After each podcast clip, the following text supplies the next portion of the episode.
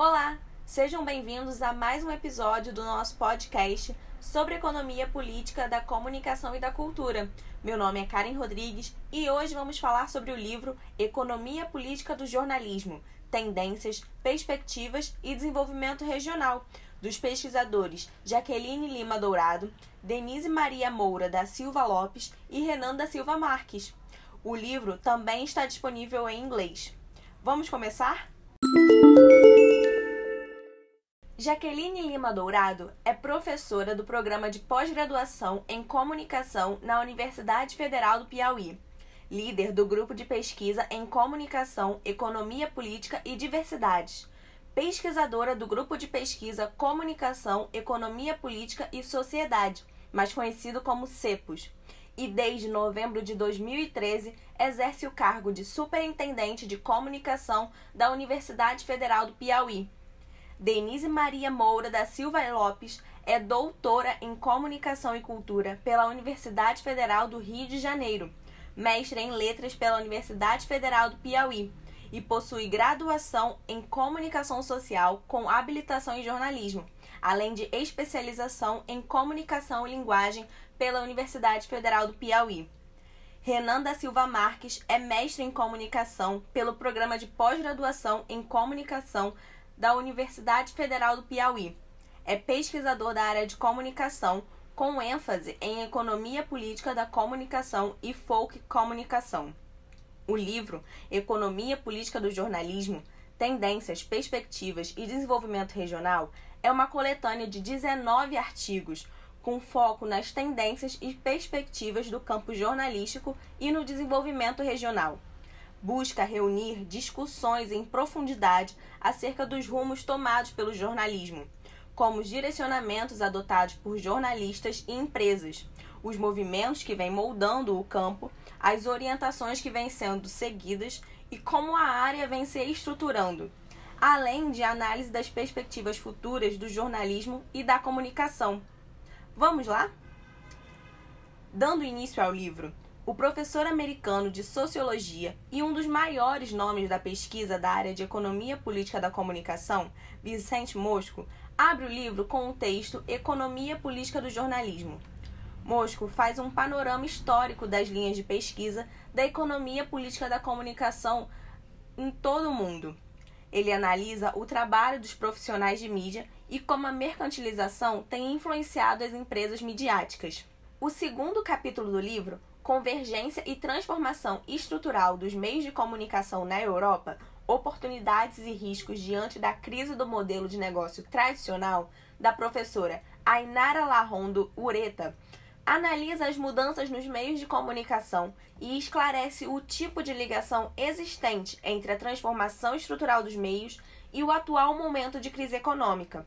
Ela analisa os processos de convergência que estão ocorrendo com maior ou menor intensidade em praticamente todas as empresas de comunicação do mundo, independentemente do seu tamanho ou alcance geográfico. O terceiro capítulo do livro, Tecnologia, Inovação e Capital Social nas Organizações Jornalísticas, do professor Carlos Eduardo Franciscato, apresenta os novos desafios das organizações jornalísticas nas primeiras décadas do século XXI, diante das transformações nas práticas jornalísticas Franciscato verifica questões sobre financiamento, possibilidades de conteúdo, interação com os públicos e o reconhecimento social, analisando os fatores articulados a uma nova infraestrutura tecnológica digital em rede. O autor reflete sobre os processos que conduzem à produção de conhecimento no jornalismo, associando-o a quatro variáveis: tecnologia, inovação, capital social e desenvolvimento. No capítulo seguinte do livro, Que Jornalismo é Esse? A produção de jornalismo na fase das indústrias culturais, a jornalista e professora de comunicação da Universidade Estadual do Piauí, Samara Araújo de Andrade, identifica o jornalismo que tem sido praticado na imprensa noticiosa contemporânea, ou seja, um jornalismo produzido, sobretudo, sob o signo do avanço das indústrias culturais, articulando-se com o crescimento em informática e telecomunicações Samara Andrade relata sobre a centralidade que os meios de comunicação adquirem e a mercantilização nos processos e práticas. O quinto capítulo do livro é de autoria do pesquisador Laurindo Lalo Leal Filho, que esteve conosco no Rio de Janeiro, participando do nosso colóquio de Economia Política da Comunicação e da Cultura, em 2019. Inclusive, você pode assistir a palestra dele no nosso canal do YouTube, o EPCC Brasil. O capítulo A Academia e o Partido Político da Mídia apresenta a dificuldade da academia em reconhecer na mídia um ator político importante. Laurindo Leal Filho relembra as oportunidades que o governo brasileiro perdeu em regular os meios de comunicação, além de mostrar a ação política da mídia exercida como instrumento para a manutenção do poder real de classe na sociedade. Vale a pena lerem. Em Os Telejornais e a Espetacularização de Fatos Políticos, a pesquisadora Cristal Sá e as organizadoras do livro, Denise Maria Moura da Silva Lopes e Jaqueline Lima Dourado, discutem o jornalismo marcado pela influência do setor comercial, pela espetacularização da notícia e pela produção de conteúdos jornalísticos mercantilizados. A partir do episódio da divulgação das conversas telefônicas do ex-presidente Lula, que foram grampeadas pela Polícia Federal por determinação do juiz Sérgio Moro quando comandava a Operação Lava Jato e era o responsável pela retirada do sigilo das escutas. Vocês lembram desse episódio? No sétimo artigo, A Imprensa como Espaço dos Discursos de Poder, a professora e pesquisadora Patrícia Bandeira de Mello, que também esteve conosco nos nossos eventos de Economia Política da Comunicação e da Cultura, e o doutor e mestre em Sociologia, Rodrigo Vieira de Assis, refletem como os meios de comunicação se conformam em ser espaços de discursos hegemônicos em favor de interesses econômicos e políticos. Além disso, analisam sobre que tipo de conhecimento é produzido pelas narrativas midiáticas, marcadas por uma agenda definida nesse jogo de poder. Patrícia e Rodrigo afirmam ser fundamental a reformulação dos contratos de legitimação da imprensa, a partir do reconhecimento público de sua condição de empresa de mercado, que está em posição de disputa por poder e capital.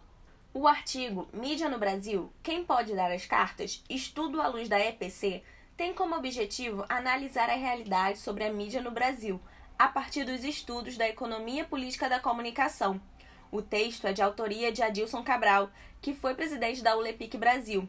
Ele é pesquisador e coordenador do grupo de pesquisa Emerge, Centro de Pesquisas e Produção em Comunicação e Emergência da Universidade Federal Fluminense. E Eula Cabral, pesquisadora e coordenadora do nosso grupo de pesquisa, Economia Política da Comunicação e da Cultura. Inclusive, se você quiser acompanhar os debates sobre a área da economia política da comunicação e da cultura e entender as investigações científicas feitas pelos dois pesquisadores, entre no nosso canal no YouTube, o EPCC Brasil. Lá você vai encontrar os eventos e as palestras e debates feitos com pesquisadores e ativistas da economia política, da comunicação, da informação e da cultura.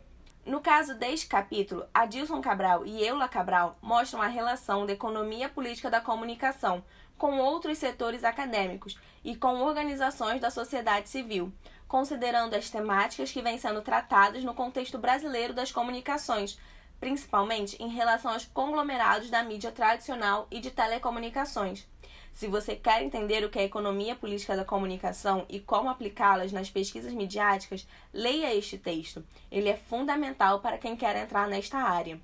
O nono capítulo, O Coronelismo Eletrônico de Cada Um, como a comunicação compreende o conceito, é escrito pela pesquisadora Janaíne Freires Aires e pela professora e pesquisadora Suzy dos Santos, que também é uma das nossas palestrantes nos eventos científicos disponibilizados no nosso canal no YouTube, o EPCC Brasil. Janaíne Aires e Suzy dos Santos refletem sobre a diversidade de apropriações do conceito coronelismo eletrônico na comunicação, a partir de um levantamento bibliográfico dos estudos desenvolvidos sobre o tema. O conceito de coronelismo eletrônico é utilizado para se referir a uma série de fenômenos que buscam explicar a relação entre mídia e política no Brasil. Dando sequência ao livro, o artigo Economia Política da Comunicação, Contexto Histórico, Desenvolvimento Regional e Conhecimento sobre Saúde, do pesquisador Andres Kalikoski, discute o cruzamento da economia política com a comunicação, em perspectiva histórica, e sua renovação a partir do desenvolvimento regional da interdisciplina. com foco no conhecimento sobre saúde. O autor analisa o discurso metaforizado acerca da síndrome da imunodeficiência adquirida, conhecida como AIDS, implementado por meios de comunicação e órgãos governamentais, e a questão do direito à informação, analisando as campanhas de prevenção de HIV do Ministério da Saúde. O 11 texto, Celso Furtado, é uma perspectiva comunicacional, uma reflexão das relações desenvolvimento, criatividade e inovação, é de autoria da pesquisadora Marissandra Landim Pinheiro e da organizadora do livro Jaqueline Lima Dourado. O artigo apresenta algumas reflexões sobre a comunicação, ultrapassando a ideia de ser um mecanismo reprodutor da hegemonia e do poder dos oligopólios comunicacionais, com base nas perspectivas do pensador social e economista nordestino Celso Furtado. Para isso, são articulados os conceitos de desenvolvimento, subdesenvolvimento, inovação e criatividade. O texto O jornalismo audiovisual para dispositivos móveis a partir da perspectiva de quem produz os autóctones para tablets é de Juliana Fernandes Teixeira, pesquisadora e professora da Universidade Federal do Piauí, que também pode ser acompanhada em nosso canal no YouTube, pois ela também foi uma das nossas palestrantes. Juliana analisa os conteúdos do jornalismo audiovisual para dispositivos móveis, por meio da problematização do ponto de vista de quem produz ou produziu alguns dos autóctones para tablets. A autora tenta compreender como ocorria o processo de produção e como se constituíam as equipes dos casos estudados, além de analisar o modo como o audiovisual acabou sendo apropriado pelos diferentes cibermeios. O 13º capítulo traz o texto do professor e pesquisador da área de Economia Política da Comunicação, César Bolanho, intitulado Reestruturação Produtiva e Trabalho Docente no Brasil, ele faz uma análise da reforma trabalhista dos docentes, a partir de um panorama histórico político do Brasil, no âmbito educacional, compreendendo o docente como um ser intelectual e um ser trabalhador.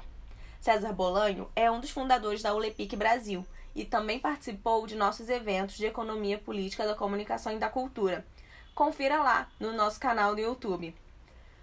Voltando ao livro Economia Política do Jornalismo, Tendências, Perspectivas e Desenvolvimento Regional, o capítulo A Experiência do Pool de Jornais do Nordeste e a Agenda do Desenvolvimento Regional frente à Reforma do Estado, a pesquisadora e professora de jornalismo Sônia Guiar apresenta a experiência do Pool de Jornais do Nordeste, uma associação temporária criada e operada na segunda metade do ano 2000 por sete empresas jornalísticas da região, que editou um suplemento chamado Cadernos do Nordeste, com o claro interesse de influenciar a agenda do desenvolvimento regional.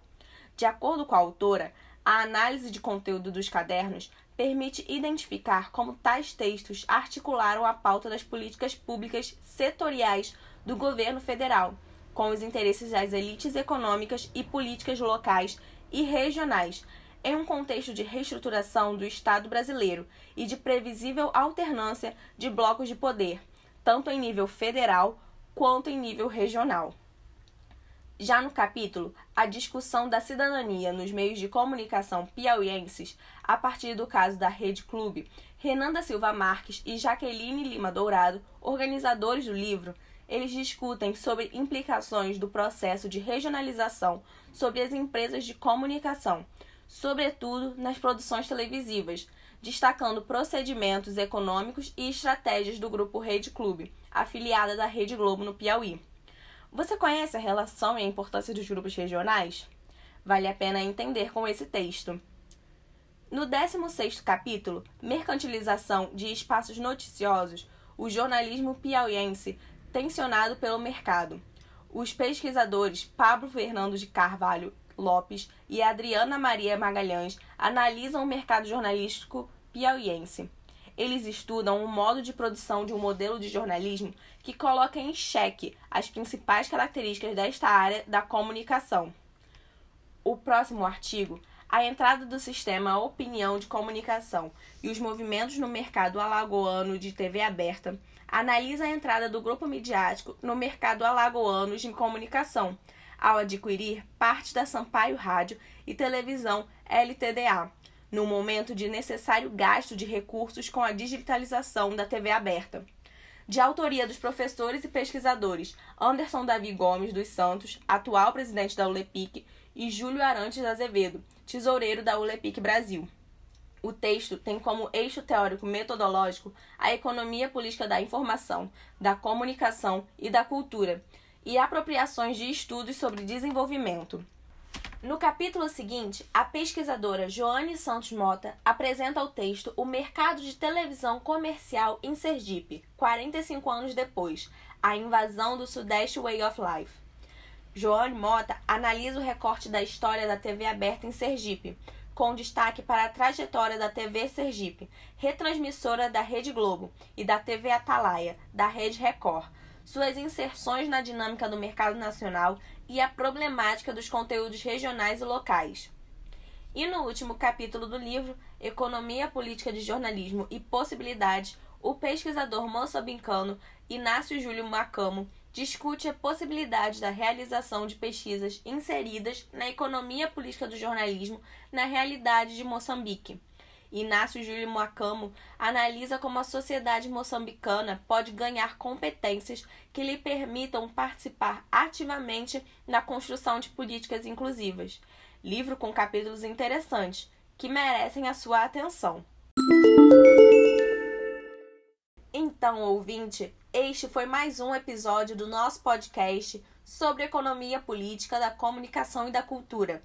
Se você quiser saber mais sobre o assunto, visite o nosso site EPCC e o nosso canal no YouTube, o EPCC Brasil. Curta também a nossa página no Facebook, EPCC Economia Política da Comunicação e da Cultura, e nos siga no Instagram, epcc.brasil. Obrigada pela sua audiência e até a próxima!